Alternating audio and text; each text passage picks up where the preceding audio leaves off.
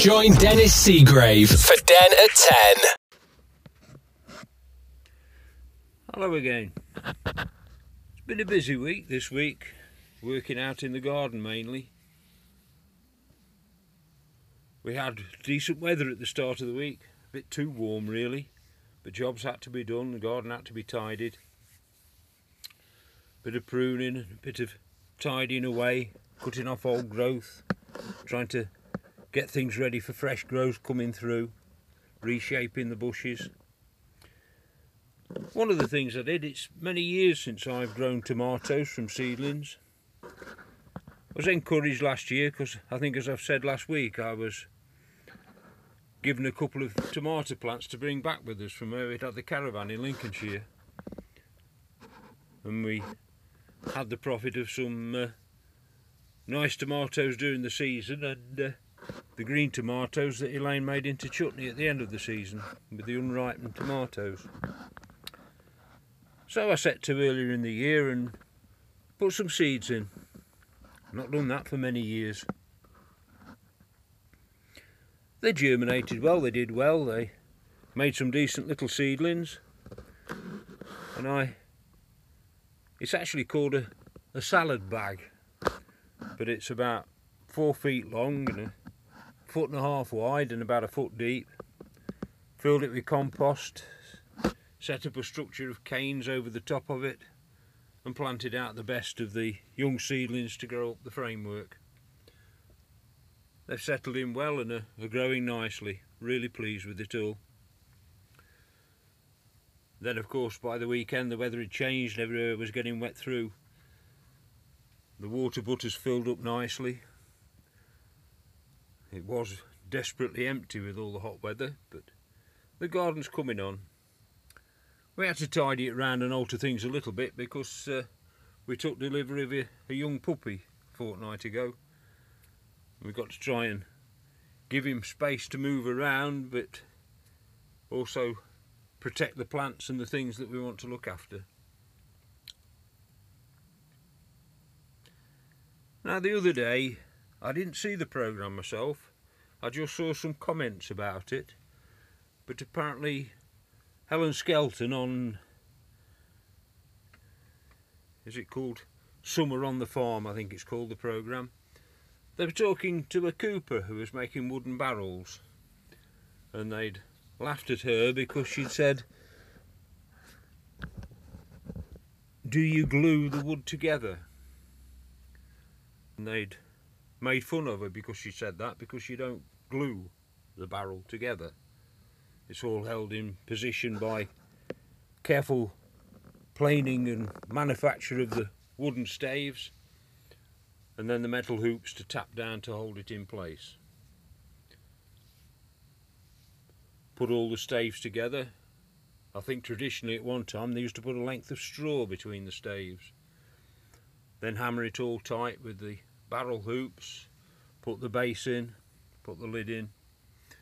But before you put the top part on, they stood it over a fire, scorched the inside as the finishing touch. That made me think about the old days when I was a regular lad in Burton. Wooden barrels were everywhere on the sidings waiting to either be washed and cleaned and reused or full of ale waiting to go out to be delivered. Coopers were in there, plenty there. Every brewery had its own cooperage with employees specifically making barrels for the breweries.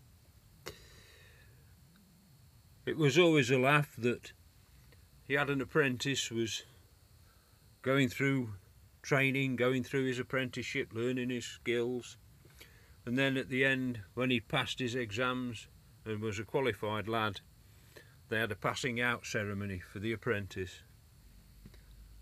The poor fellow was tarred and feathered, shoved in a barrel and rolled down the brewery yard.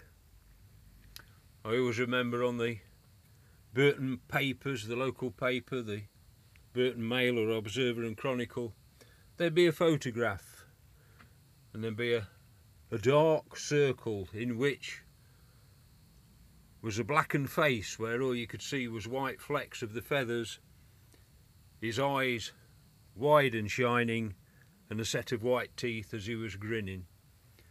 And this was the victim of the passing out of the cooper's apprentice. Made me think of many things in Burton at that time. How, for show now, or of recent years, Bass's Shire horses, later on became part of Molson Coors, used to take trips around the town pulling a brewer's dray like they used to of old. The simplest way to deliver around the town to the different pubs was to put it on a brewer's dray and have a couple of Shire horses pull it round the town. Later years, I remember walking through Burton and they had these little blue tractors. Not like the ones you see in a farmer's field with big back wheels and little front wheels.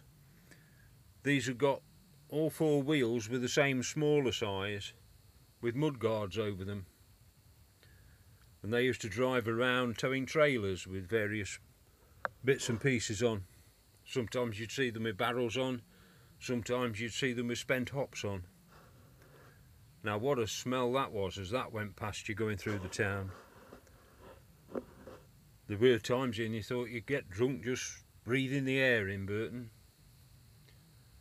Really was an intoxicating atmosphere. I'll never forget that smell, never. But one of the things that I most fondly remember of those times is the railways in Burton. All the different breweries have got their own private wagons, rolling stock, and bits of railway line. I think all in all in the town of Burton there was something like 89 miles of railway track and 32 level crossings around the town. I remember the level crossings because you couldn't walk around without seeing them if you were doing the shopping. The ones that I remember most of all were on New Street and Station Street. Because those were on the areas where my mum used to walk round going from shop to shop when we went into Burton doing the shopping. Certainly Station Street sticks in my mind because there was a railway crossing underneath but over the top was a bridge between the parts of the breweries that my brother had been part of the building contract to erect it. So I always looked up at that with pride and thought, my big brother built that. to be fair, I think there were one or two others helped him, but to me as a, a young lad, I'm thinking, yeah, my brother did that. But yes, it was it was a strange thing that I think the one on New Street sticks in my mind more than any because we'd finished the shopping in the town, walk down the high street, turn right into New Street, call at Tommy's Fish Bar on the way along New Street to get fish and chips to take home for dinner. Just beyond Tommy's Fish Bar, you turn left and went into New Street bus station. Just a big open area really, but they called it a bus station. There was a cafe in the back corner. And usually the bus that we caught would terminate at Burton. So when it came in through the far end of the bus station and drove through, it parked up just inside the bus station from where we entered. And the crew used to go over to the cafe and have a break for a few minutes. So all you could hear on this bus without the engine running was people sitting and chatting to each other, housewives going through the shopping bags trying to put things in a better position to sit more comfortably on their knees while they were sitting on the bus, checking what they'd got. So you'd sit there and you could just hear this chatter of people and the rustling of paper and bags. Most things were in paper bags or paper carriers in those days not the plastic and the stuff that we're trying to get rid of now. But it was an interesting walk because as you turned left into the bus station, the level crossing was just a few hundred, few yards up the road. I was going to say a few hundred yards then, it wasn't that far. Probably a hundred yards at the most. But the novelty in Burton was that in order not to hold up the traffic too long, the brewery traffic was limited to eight carriages behind each engine. Now there were quaint little engines, most of them, the brewery's own. I've not been that way lately, but when it was Bass's Museum and lately Molson Coors Visitor Centre, there used to be one of the old engines. Could see it from the road inside the museum grounds, but it was right next to the fence, you could see it. Reddy orangey sort of colour. Bass number three, I think it had got on the side of it. But these little steam engines used to chug across, pulling their eight carriages. But as each train was due, the signalman in the signal box, because each crossing had a signal box to control the gates and everything, the signalman used to ring a bell to warn pedestrians and traffic that the gates were about to close.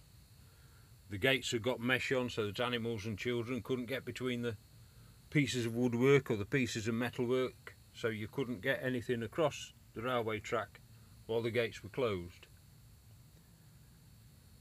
Now when this bell went off, it was a bit like the starting gun at a races. I do not exaggerate when I've said that old ladies carrying two bags of shopping would have given Usain Bolt a good run for his money when that bell started ringing on a Burton level crossing. All of a sudden this quiet street, no matter which crossing it was, this quiet street with people wandering about and taking their time and enjoying themselves suddenly became the fastest hive of activity I've seen in my life. Cars sped up, pedestrians started running, all to beat the crossing gates so that they didn't have to wait for this train to go across. I don't know what it would have been like if they hadn't have had this bylaw that said only certain amount of trains per day could go, only so many carriages per train. But it was one of the highlights as a young lad seeing a steam engine going across the road. Fond memories of all of that. Burton as it used to be. I know we used to, when I was in my last year at primary school, we used to have one morning a week we had swimming lessons. And we'd get to school for nine o'clock and there'd be a coach by the school gates. And off we'd go to Burton to the swimming baths. Big old Victorian building on the town end of the old Trent Bridge. I think it's more or less a car park down there now. But between the town and the baths was Bass's Sidings. There was the town, Bass's Sidings, the baths and then the River Trent. But the sidings used to be a vast complex. And after we'd been swimming, we'd get a bag of crisps or I forget what they call them now. The ones I used to enjoy most were a sort of a bacon flavoured square snack. They were lovely. And we'd sit there, leaning on the wall, waiting for the coach to turn up and watching the activity on the sidings below us. I mean, originally down there, they'd have a Shire horse actually doing the shunting and pulling the old wagon up and down the track. Specially built little bits of footholds for the horse to grab hold of to move the wagons. They'd gone by my day, of course. There was little shunter engines doing all that work. But to us kids, it was fascinating just to watch this all happening interchanging different trucks from track to track, moving some up one side and taking some out of another, shuffling and dealing really to make up the various trains that had got to go out that day.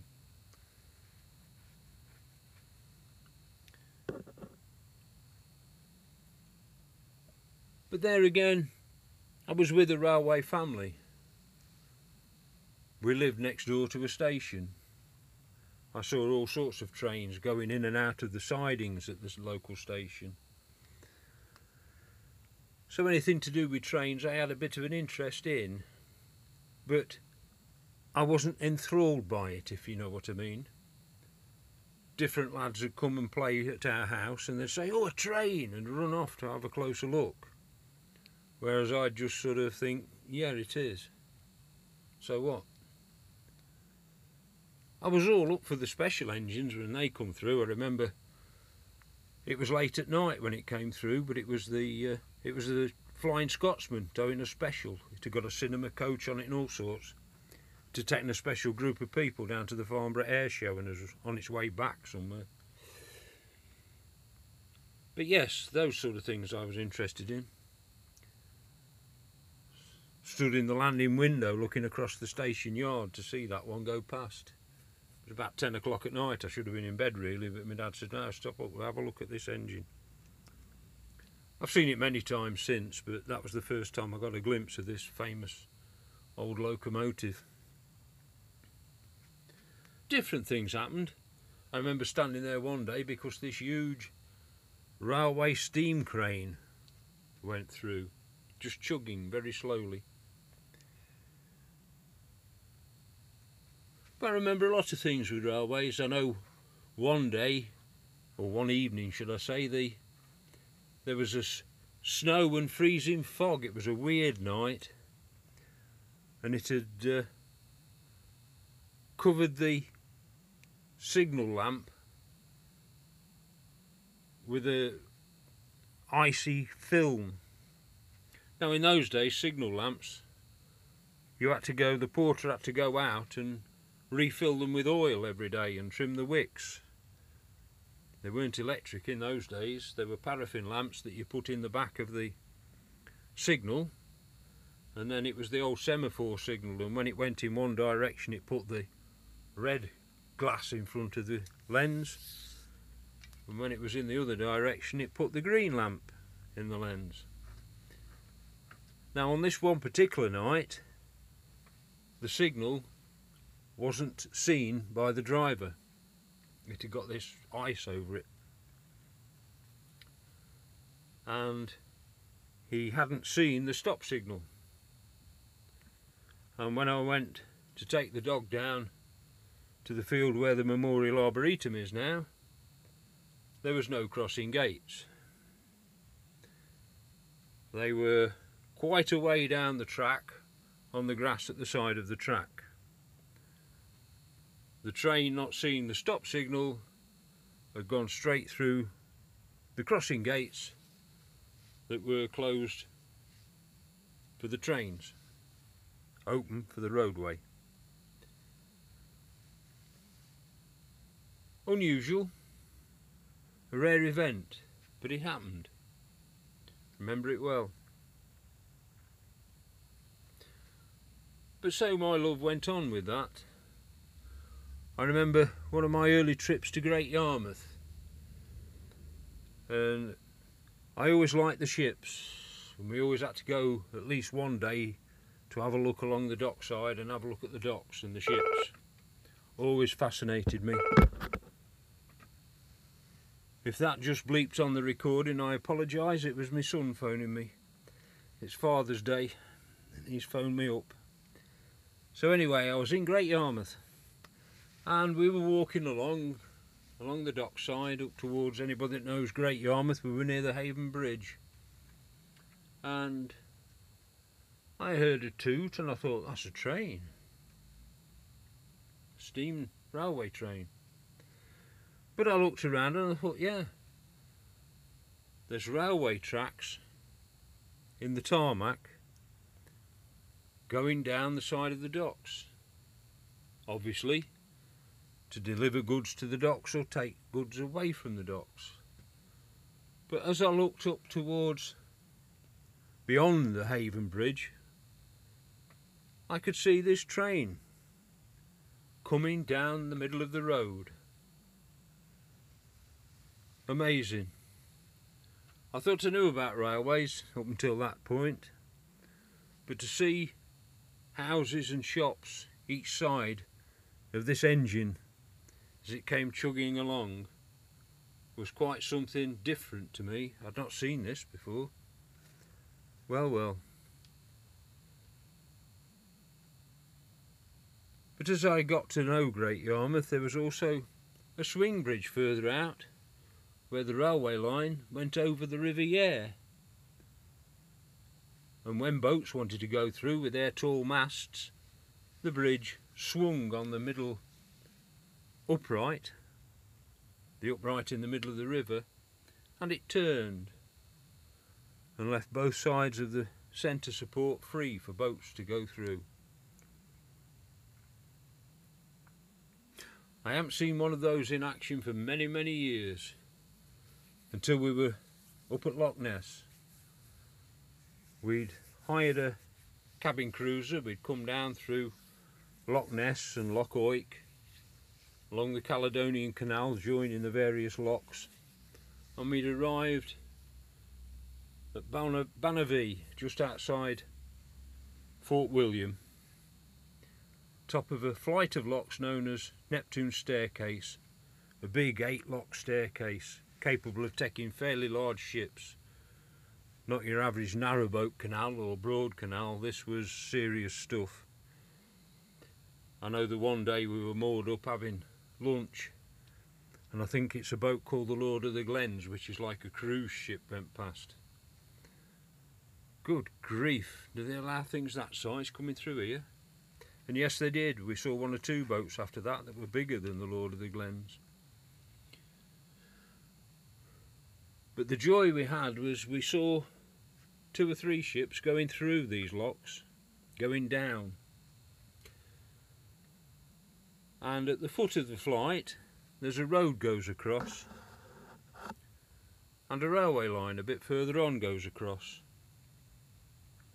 And the joy we had was we stood there and we thought well how do they go past these road and rail bridges? And lo and behold as the ship came down to the last of the locks the rail bridge and the road bridge swung aside, pivoted at one end, and just swung aside. Brilliant. How do they build it so that the lines of the rails join up when the bridge comes back to rest? I didn't work that one out quite, but they did, otherwise the train would be derailed. It must link to within the odd millimetre of joining it together and locking into place. But all of these are fond memories of how the railways used to be. How life used to be really, I suppose. The days when you'd see people walk past the front door of our house carrying something as a parcel for posting. Take it to the goods office just inside the gateway of the railway yard for the porters to put on the train. Or you'd see people walking in the other direction having collected a piece of furniture or a parcel that had been delivered for them to collect from the railway station. Things that you don't see now, things that don't happen so much.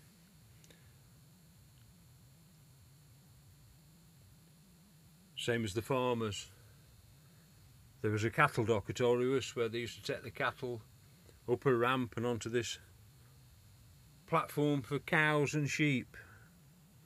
A fence around the platform at the top and when the train drew in with the cattle truck they lined the cattle truck door to the gate in the fence and the cattle went from the cattle dock into the truck or vice versa if they were being delivered to Alrewas. All things that are registered and are very, very fond memories. Other things like sugar beet. At the right time of the season during the harvest, the sugar beet would come in on a trailer to go to the factories to make to extract sugar.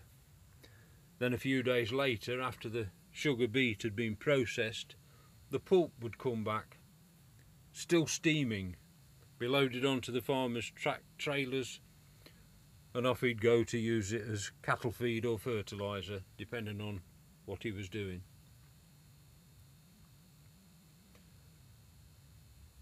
Trains used to come into the sidings loaded with coal, which was shovelled across into the local coal merchants' bunkers. Different grades of coal in different bunkers. Then his workers would bag it up, put it on the lorry, and go round the village delivering it to the various customers. All a hive of activity. It's great to be there.